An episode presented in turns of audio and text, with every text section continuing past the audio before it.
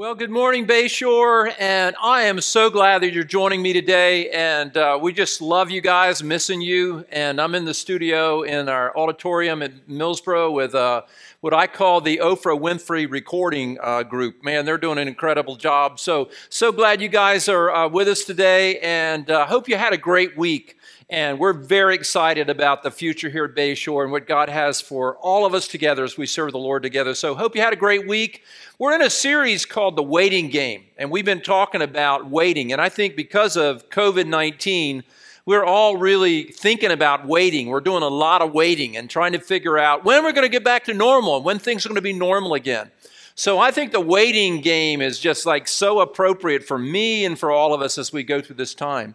I was thinking about waiting, how, you know, we wait for, you know, important things and we wait for unimportant things. And when you think about waiting, I think there's like some things that, that we wait for that really aren't that big a deal. You know, we're just not that really, it's not, it doesn't make that much difference. And then other things that are big deals that we have to wait for. How about this? I, I read just this last week that the average waiting time to get into the emergency room, once you get to the emergency room, uh, the average waiting time before you see a doctor is four hours and seven minutes. Hey man, I wonder if we forgot what the concept of emergency room is. But maybe you've been in the emergency room and waiting before. But you know, a lot of things we wait for aren't really, really important things. Not like waiting to see a doctor at the emergency room. Uh, my wife Karen, her uh, her and her sister Barbara recently went shopping at the Burlington Coat Factory in Salisbury, and uh, it just opened up after you know COVID, and they were able to go shopping. And they had some great deals at Burlington uh, Coat Factory, and so they shopped for a while, and then they stood in line. They stood in line. Now, how many of you uh, have ever stood in line for two and a half hours to get to a register?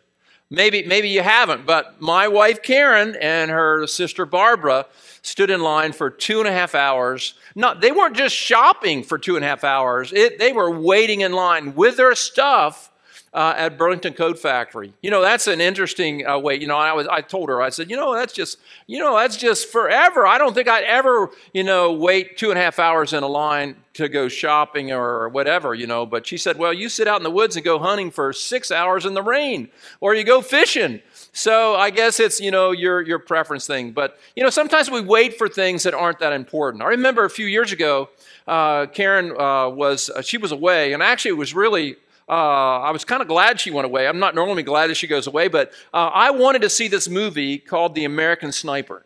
And uh, it was coming up. They were promoting it, and it was going to be, it was a Clint Eastwood movie, and I knew it was going to be a great movie, but I knew it was one of those movies Karen wouldn't want to see. It's about Chris Kyle, the uh, most famous uh, sniper in American history. Not a very edifying movie, but I really wanted to see this movie. So it just so happened that the weekend that the movie came out, that Karen was away, and so I had sort of a man weekend. I was all by myself, and so I got all my work done on Saturday and uh, finished my sermon prep. And about six o'clock, I jumped in the car and drove uh, to Midway Theater and in Rehoboth. And I think there was a movie playing at 6:40, and I was all excited. And I got there. I maybe I left a little bit before six because I got there like 20 after six, and I stood in line I stood in line for like 15 minutes to get tickets to this movie. And right in front of me, before I got my ticket, there was uh, the lady said that they were sold out of the tickets for the American Sniper. Man, I was so bummed out. Then I had this thought. I thought, well, maybe, you know, I don't need to get a ticket to the American Sniper. All I need to do is get a ticket to get in the theater. And maybe I can find a seat in the movie. And so it's not my best moment. I'll just have to admit it's not my best moment. But anyhow, I, I got a ticket for another movie. And then I went to the American Sniper movie and it was packed. But there was one seat one seat right on the fourth row on the end uh, of the fourth row, and it was a perfect seat. And I got to watch the, this movie about uh, Chris Kyle, the American sniper, and his three tours in Iraq. And it was just really, really an incredible movie. I felt so bad the whole time for that one guy standing against the wall, though. You know, it just felt so bad for him. But uh, anyhow, listen, sometimes we wait for things that just don't matter that much. They're not, they're not that important. But then there's other things that are really important that we wait for. You know, maybe, you know, you're waiting to adopt a child or have a child. I know uh, throughout our history, uh, Karen and I pastoring here at Bayshore, we've had many couples that have adopted children, uh, both on staff and also members of our congregation, and they've had to wait, and it's a very complicated system, and they've waited. Maybe that's you, or maybe you've been waiting for you know something to happen with your with your job, or something to happen with you. You've got a child, an adult child that's not walking with the Lord. You've been praying, and and uh, you're waiting for them to come back to faith. Or maybe, you know, you're just kind of an emotional kind of wreck and you want to feel better and you're waiting to feel better. So some things that we wait for are very important, and some things that we wait for aren't that important. So I was thinking about, you know, uh, people that are waiting for important things. And I thought about this guy in the Bible, this prophet. Uh, his name was Elijah, and he lived in the 8th century BC. That means he was, uh, you know, some 700, 800 years before Christ came on the earth. And he was, he was a prophet. And he spoke to this uh, king by the name of Ahab. Ahab was a very wicked king. And so he spoke to this king, and he said, It's not going to rain it's not going to rain for three years except at my word. Now, he had to wait for three years for it to rain. And I want to read you his story. It's a great story. It's found in 1 Kings chapter 17. Uh, and actually, part of the story is in chapter 16 at the end. And let me just set the story up about this king. 1 Kings chapter 16, verses 29 through 33, we get sort of the idea of how this king, how it came about. It says in 1 Kings 16 29, in the 38th year of Asa, king of Judah, Ahab, son of Omri, became king of Israel, and he reigned in Israel, uh, in Samaria, over Israel for 22 years. Ahab, son of Omri, did more evil in the eyes of the Lord than any of those before him. He not only considered it trivial to commit the sins of Jeroboam, son of Nebat, but he also married Jezebel, the daughter of Ethbaal, king of the Sidonians, and began to serve Baal and worship him. He set up an altar for Baal in the temple of Baal that he built in Samaria. And Ahab also made an Asherah pole, which was the wife of Baal, actually, in the Canaanite uh, goddess system or god system, uh, and did more to arouse the anger of the Lord, the God of Israel, than did all the kings before him. Listen to what it says in 1 Kings 17. We meet Elijah. Now, Elijah the Tishbite from Tishbe in Gilead said to Ahab, As the Lord, the God of Israel lives, whom I serve, there will be neither dew nor rain in the next few years except at my word. So, what an interesting story. New king, his name is Ahab. Uh, the Bible just gives him this blanket kind of tag wicked king, most wicked king that Israel's ever had.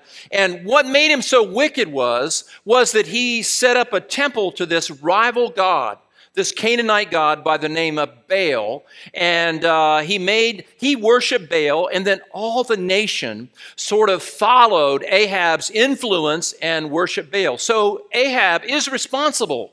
He's responsible to influence the whole nation away from Yahweh God, who they were called to worship.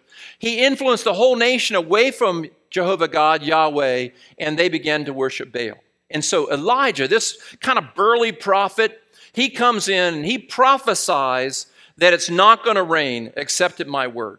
Now, why is that significant? You know, why didn't God just like kind of smite Ahab or why didn't he do something else? Why did he say it's not going to rain? Interesting little uh, piece of uh, history about this story. Baal, the Canaanite god Baal, was the god of rain and storm. In fact, we found some figurines of Baal uh, in uh, archaeology, and he's holding a lightning bolt.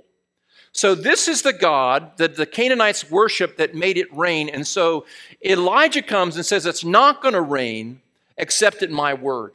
And what an incredible uh, parallel there. So, what God is really showing through Elijah the prophet is you think Baal is going to meet all your needs? You think Baal is the one that takes care of you? You think Baal is the one that makes it rain? I'm going to send my prophet, and my prophet will tell you that it's not going to rain. And so that's why that particular application of the prophecy was given through Elijah. But I was thinking about why this was such a big deal. And I was thinking about this, particularly today being Father's Day. And I was thinking about this whole idea of this, uh, the influence that Ahab had on the nation. You know the reason it was such a big deal that he embraced Baal worship and he built a temple and he moved everybody toward Baal worship? is because he was the king, he was the leader, and he had influence, and he was using his influence to influence people in the wrong direction.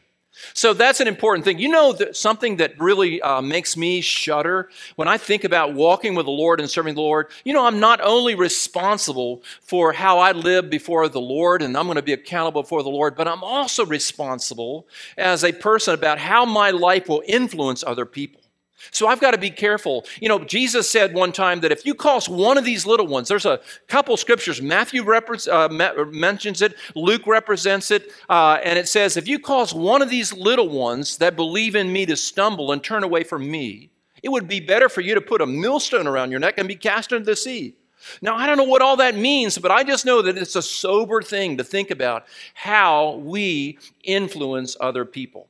Now, I know we've got some great dads out there that are listening here this morning on Father's Day, and I want to just encourage you that your influence, your love for the Lord, your faithfulness to serve the Lord in front of your kids is, is making an incredible impact on their life. And so our influence matters. What we do with our influence really, really matters. So that's an important thing. And when I was growing up, you know, my dad and uh, uh, my family, we used to go to Phillips Landing in Laurel. Now, I don't know, those of you that are from Western Sussex County, maybe you're new to the community, you don't know where Phillips Landing is, but there's a part of the Nanticoke River uh, that goes through Laurel, and there's a place called Phillips Landing. And some of you know where that is. But when I was a kid, my dad used to water ski, and, and uh, so we would go to Phillips Landing. And here's a picture of uh, Phillips Landing. And this is, uh, many times I've been in a boat going through Phillips Landing here. And there's also a picnic area. There's a picnic area that you can see here. And we used to have picnics here uh, in this part of Phillips Landing. And I remember when I was a kid, there used to be uh, all these boats that would be uh, kind of anchored here at the shore. People would be having uh, picnics, and then a boat would rip through this part of the of the river. You're supposed to slow down so you wouldn't create a lot of wake, but sometimes boat would, would just rip through here, and there would be a water skier there, and the waves the waves from the, uh, the, from the boat that was going by and the wake that was, was causing those waves would come on the shore and it would cause all those boats to bounce up and down. Now, I want you to know that your life creates waves and you influence people that are close to you. And so when you think about Ahab, his sin was, was serious because he was influencing all the people in Israel. So, dads, I just want to encourage you today that, that your kids are watching you and you're the greatest influencer and God is with you and He's helping you and He can cause you to be an incredible example to your kids so your kids can see what a godly man looks like, what a real man looks like that's serving Jesus and loving Jesus.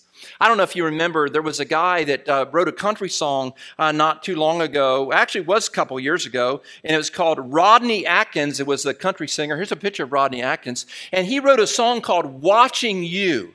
And I read the lyrics to the song, and it's uh, the first verse goes, Driving through town, just my boy and me, with a happy meal in his booster seat, knowing that he couldn't have a toy till his nuggets were gone. A green traffic light turned straight to red. I hit my brakes and mumbled under my breath as fries went flying and his orange drink covered his lap. Well, then, my four year old said a four letter word that started with S, and I was concerned. So I said, Son, now where did you learn to, to talk like that? And then the chorus goes, the little boy said, He said, I've been watching you, Dad. Ain't that cool? I'm your buckaroo. I want to be like you and eat all my food and grow as tall as you are. We've got cowboy boots and camo pants. Yeah, we're just alike. Hey, ain't we, Dad? I want to do everything you do, so I've been watching you. Hey, influence is important your influence and my influence, the influence that I had uh, upon my kids when they were growing up was an important thing. The influence that I have as a person who follows Jesus is important. I remember when I was a little boy, I remember uh, seeing my dad on his knees praying, and I would walk through a certain room on the way to go to meet the school bus, and I would see my dad praying. So just remember how important your influence is. This song, by the way, has a happy ending. The father, when he heard his little boy say that four letter word, uh, he, he, he went and he prayed, and his little boy saw him praying. And that night uh, in the song, it says that his father uh, saw the little boy praying, and he said, Where'd you learn to pray like that? He said, I learned it from you, Dad. So influence is important. Albert Schweitzer says that influence is not the main thing, influence is the only thing. So Ahab was held accountable for his response, for his influence. So that's part of what the story's about. And so Elijah comes, and here's, here's an interesting thing about the story. Elijah comes and he speaks to Ahab, and he challenges Ahab uh, regarding uh, Ahab leading uh, Israel astray into Baal worship. And then he prophesies that it's not going to rain.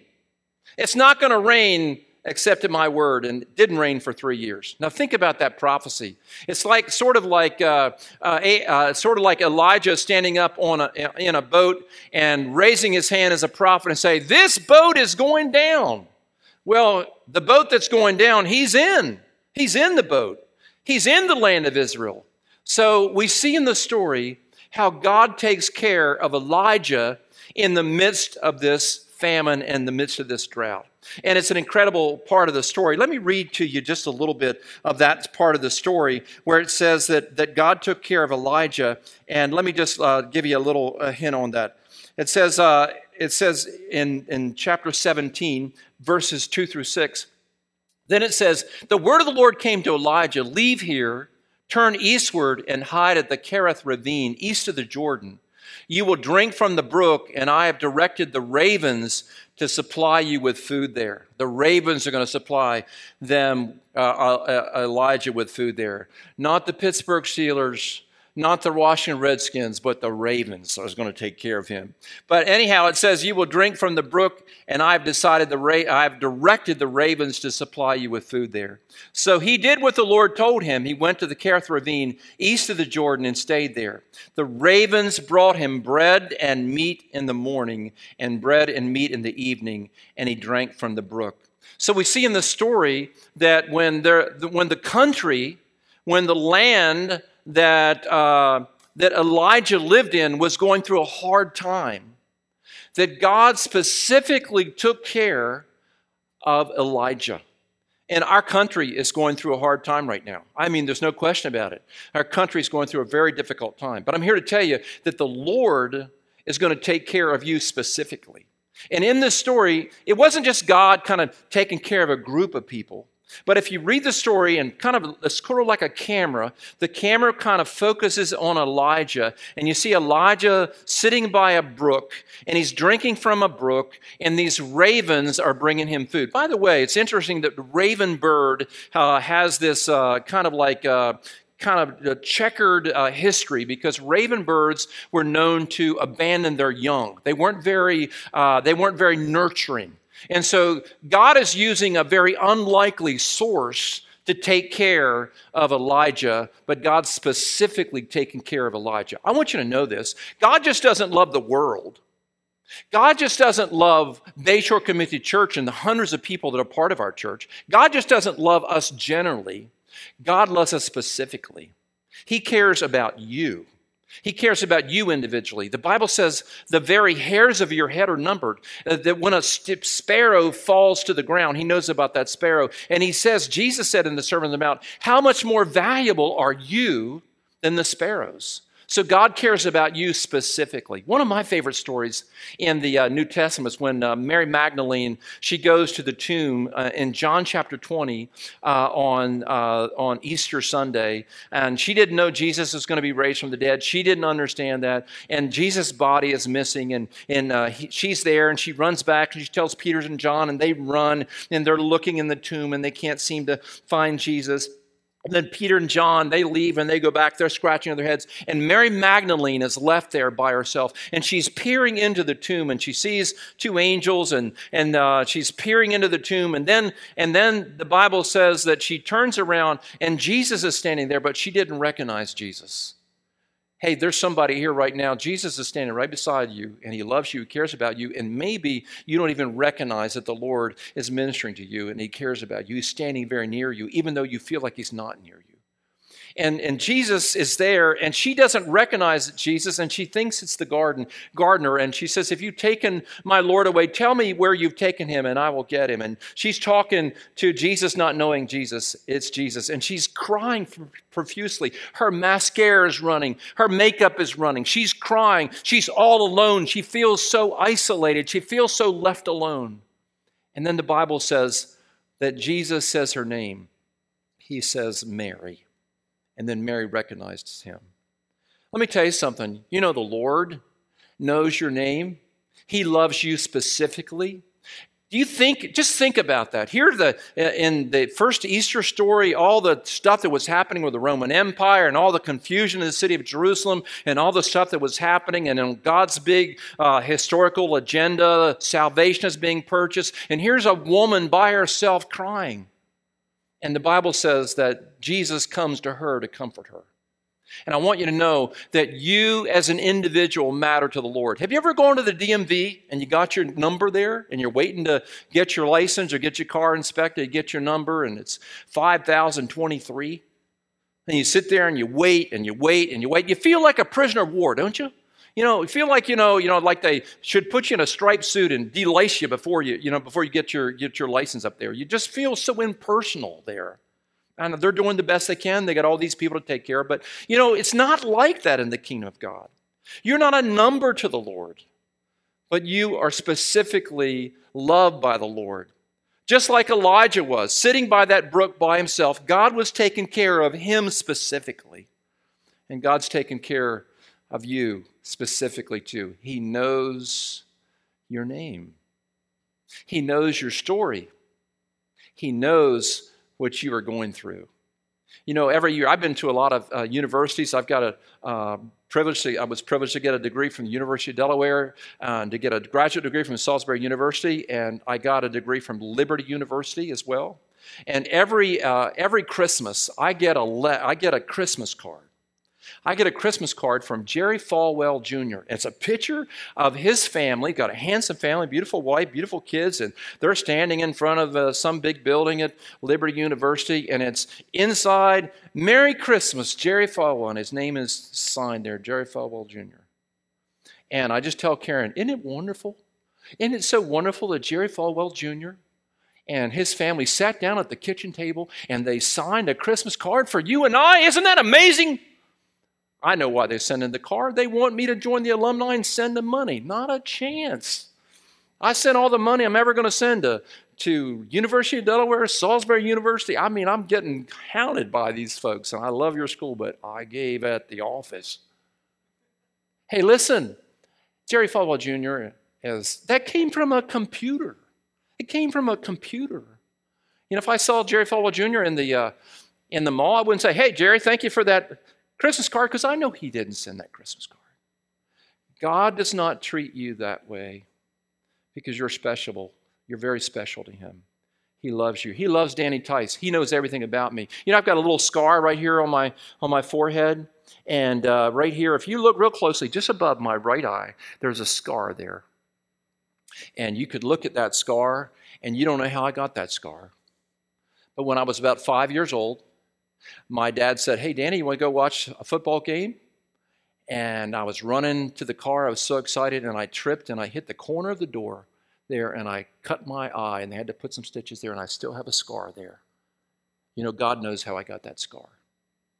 God knows about your scars. He knows about what you've experienced. He knows about what you've gone through. He loves you personally and he cares about you. In these times, in these horrible times, Elijah was in a time when there was a drought, it wasn't raining, he was waiting for something important, and he just was trying to get through the day. And the Lord sent ravens to take care of them. They brought bread and they brought meat. They brought it in the morning and the evening, and consistently, we don't know how long, God took care of Elijah there by that brook. And finally, the brook dried up, and he went to he went to the uh, uh, what's, what's, a place called Zarephath, which is in Sidon, which is near what we would call Syria today.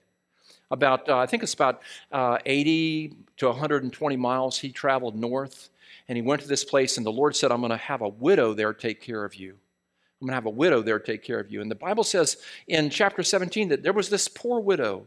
And, you know, in those days, if you were a widow, You know, you were destitute. That was, the, that was equivalent to being in abject poverty. And she was gathering sticks. And Elijah the prophet, he's been eating meat and bread from those ravens that have been bringing him food. And uh, boy, he's looking good. He's getting a little bit of a gut there. And he comes up to that little skinny widow and he says, Can I have a, can I have a cup of water? And she was very honoring of him. And she went to get the cup of water. And as she's going to get the cup of the water, he said, By the way, bring me a biscuit as well. Bring me a biscuit as well. And she turned around on her heels and she said, As surely as I live, I couldn't do that because I got a little bit of flour and a little bit of oil. And I'm going to give you, I'm going to make that, take that little bit of oil, a little bit of flour. I'm going to make a biscuit for me and my son. And we're going to eat that last biscuit and then we're going to die. And Elijah says to her, Give me that biscuit first, and the flour and the oil will not run out. The Lord will take care of you. And so I don't know how long it was. It may have been a year, may have been in a year and a half. She kept dipping in that flour jar. She kept pouring the oil, and they were making bread. And the Lord took care of Elijah through this widow. He first used ravens, very unusual, these kind of like uh, not so nurturing birds. Then he uses a widow someone that wasn't very, uh, so someone that wasn't very wealthy. So God's using these unusual sources to take care of Elijah. Hey, you know God is really your source. God uses different instruments to take care of you. It's not the job you work, it's not the real estate company. It's not the job you work at. It's not the, the company that you establish. It's not that that's taking care of you. That's merely the means that God uses to take care of you. It says in Philippians chapter 4, 19, my God will supply all your needs according to his riches and glory. My God will take care of you. So God uses different sources to take care of us.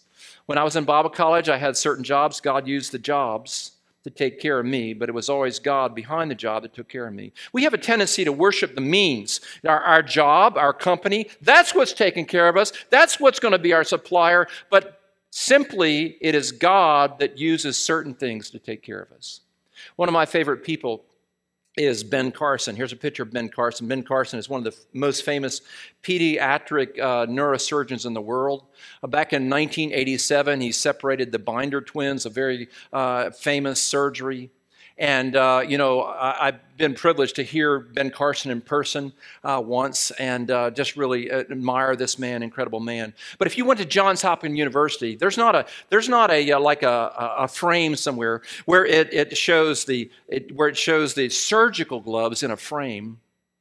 The surgical gloves that Ben Carson wore, and there's not a little frame with these surgical gloves and a little uh, plaque under it says, These gloves perform amazing surgery. These gloves are simply gloves that the hand of Ben Carson fit into. Your job, your company, whatever you've been relying on. Maybe during COVID 19, you've been seeing things kind of go down in your company a little bit. Maybe you're worried about, hey, at the bottom line, your job, your job and your company are only the surgical gloves. God is the one that supplies for you. So God uses ravens, then he uses a widow, later on, he uses an angel. Different means, but the same God. Different means, but the same God. Hey, I love the part of the story where Elijah challenges that little skinny widow. And he says, You make me a biscuit first. You make me a biscuit first, and I'm going to take care of you. There's a principle there and the principle is, is that we give to God, we trust God. Karen and I, when we lived in uh, Pensacola, Florida, going to Bible College, 1979 to 1981, uh, Karen worked for a dental uh, office. She was a dental assistant. I worked between semesters, roofing uh, houses and doing sandbags for beaches and different things. And uh, we made $110, $110 every week. And you say, well, that was back in 1979, 1980. Let me just tell you, back then it wasn't a lot of money. And I remember we would take $11 every week out of our paycheck and we would give it to the Lord and we would take it to our church. We loved our church. Just the way you guys love Bayshore. We love Liberty uh, Church in Pensacola, Florida. We wrote a check every week for $11 put in the offering plate. I'm here to tell you for three years while we lived there, we put $11 in the, in the offering plate every week $11, $11, $11. And we never missed a bill. We always, our cars worked. And sometimes I went to pay for my school bill and the bill was all paid for. God took care of us because when you put God first, you make him first, he shows you his faithfulness. That's a principle. That's a principle that's very, very important. And Elijah said to that woman, he said to that woman, Hey, listen, hey, make me a, bread, a bit of bread first. And I thought about, it. she didn't have anything. She didn't have anything. She was running on, she was running on fumes. She just had didn't have anything. And so, you know, I think sometimes we feel that emotionally. We don't have anything to give. Where, you know, maybe you've been discouraged on COVID-19. You're discouraged. And I mean, you're so down and you're just so discouraged and you don't have anything. You're like that woman, you're so empty, like her flour jar was empty, like her oil jug was empty. You feel empty inside. You feel like you can't do anything. Things are just so bad and you're so down. Let me tell you something. When you are empty, it's important that you give. When you are empty and you don't have anything, when you're emotionally just kind of spent, it's important that you encourage somebody, that you love somebody, that you reach out to somebody. And so when you feel empty, in order to get full, you've got to start pouring your life out. You've got to start helping people and loving people. When I first came to Pastor Bayshore back in 1981, my dad, who's a pastor, and by the way, Dad, happy Father's Day. Uh, my dad, who's a pastor, he helped me unload uh, my little boxes of books and move into the office here at the church. And, and uh, he was giving me some pastoral advice. And here's what he said He said, If you ever get discouraged being in the ministry, how did he know? If you ever get discouraged in the ministry, he said, Get out of your office, get in your car, and go to the hospital and go down the hallway and go into rooms and start loving people and start encouraging people and start building people up, and you'll feel better. You know, after about three months, I was living in the hospital. I'm telling you, it was like hard. It was really hard. I'm like, wow. But he's right. I'd go to the hospital. I'd visit a few people that I knew that was in there. Then I'd just randomly go into some hospital rooms and visit people. And the more I gave, the more I had. Proverbs says, if we refresh others, we ourselves will be refreshed. If we refresh others, we ourselves will be refreshed. Give, and it shall be given unto you. Good measure, pressed down, shaken together, and running over will be poured into your lap. So give when you're empty. You know what? It works physically as well. Uh, you know, if you ever feel like you don't have any energy, and you don't have, you know, any energy at all, you know, and you just feel so just wore out physically. And you get up in the morning. How many have ever got up in the morning instead of saying, Good morning, Lord, you say, Good Lord, it's morning. I mean, you're just like stiff. You don't feel like getting up and all that. But here's what I've discovered when you don't feel like exercising, you don't have any energy, you start exercising, and you start jogging or you start walking. And some mornings I go to the tennis club to play early in the morning before work, and man, I'm walking in there, I'm stiff and I don't feel like doing anything, and I'm so tired. And I start playing tennis, I start running around, and as I give away energy, I get energy back. And by the time I leave, I feel amazing. There's that principle. When you feel like you don't have anything to give, give it, and you'll be blessed with what you need. So during COVID 19, let me tell you something. You are personal to God. He knows your name. He just doesn't love Bayshore. He just doesn't love the world. He just doesn't love, you know, his people generically. He loves you specifically. And he knows where you're sitting. And he knows that you like Mary Magdalene, sitting and crying and feeling alone. And he knows your name and he loves you and he cares about you today and you want to know that He's going to take care of you during this whole time. He may use different things, He may use different means, but He's going to put His hand in the glove that takes care of you. I just know that God's saying something to somebody this morning, and wherever you are, maybe you're sitting at your kitchen table, maybe you're you're sitting, uh, you know, in your car, maybe you're sitting in your living room, and some of you this week you feel like you've got nothing, you've got nothing inside, you're completely empty. I'm telling you to rise up, begin to pour out of your empty flour jar, begin to pour out of your empty oil jug, and as you begin to give, God's going to replenish your heart, and He's going to replenish your energy, and He's going to replenish your hope because God loves you and He's with you. I love you guys. I'm so excited about what He has for you this week. And I'm going to pray with you, and then I'm going to turn this over to, uh, to Nate and Jen Williams. They're going to be ministering to you at the end of this service. But let's pray together. Maybe you're in the living room. Would you raise your hands with me? If you're driving the car, don't raise your hands. Okay? But wherever you are, just raise your hands and let's ask the Lord to help us. Lord, you are our supplier you are going to take care of us, even though our country is in a tailspin. Lord, like Elijah in a land that wasn't raining, you took care of him specifically. And you're going to take care of specific people this week that are hearing this message. We thank you for watching over us and caring for us. And we thank you for the incredible future. And we thank you that this week we're going to have more energy, more hope as we begin to pour out our life to help other people. And we thank you for your mercy and your grace. In Jesus' name, and everybody said, Amen.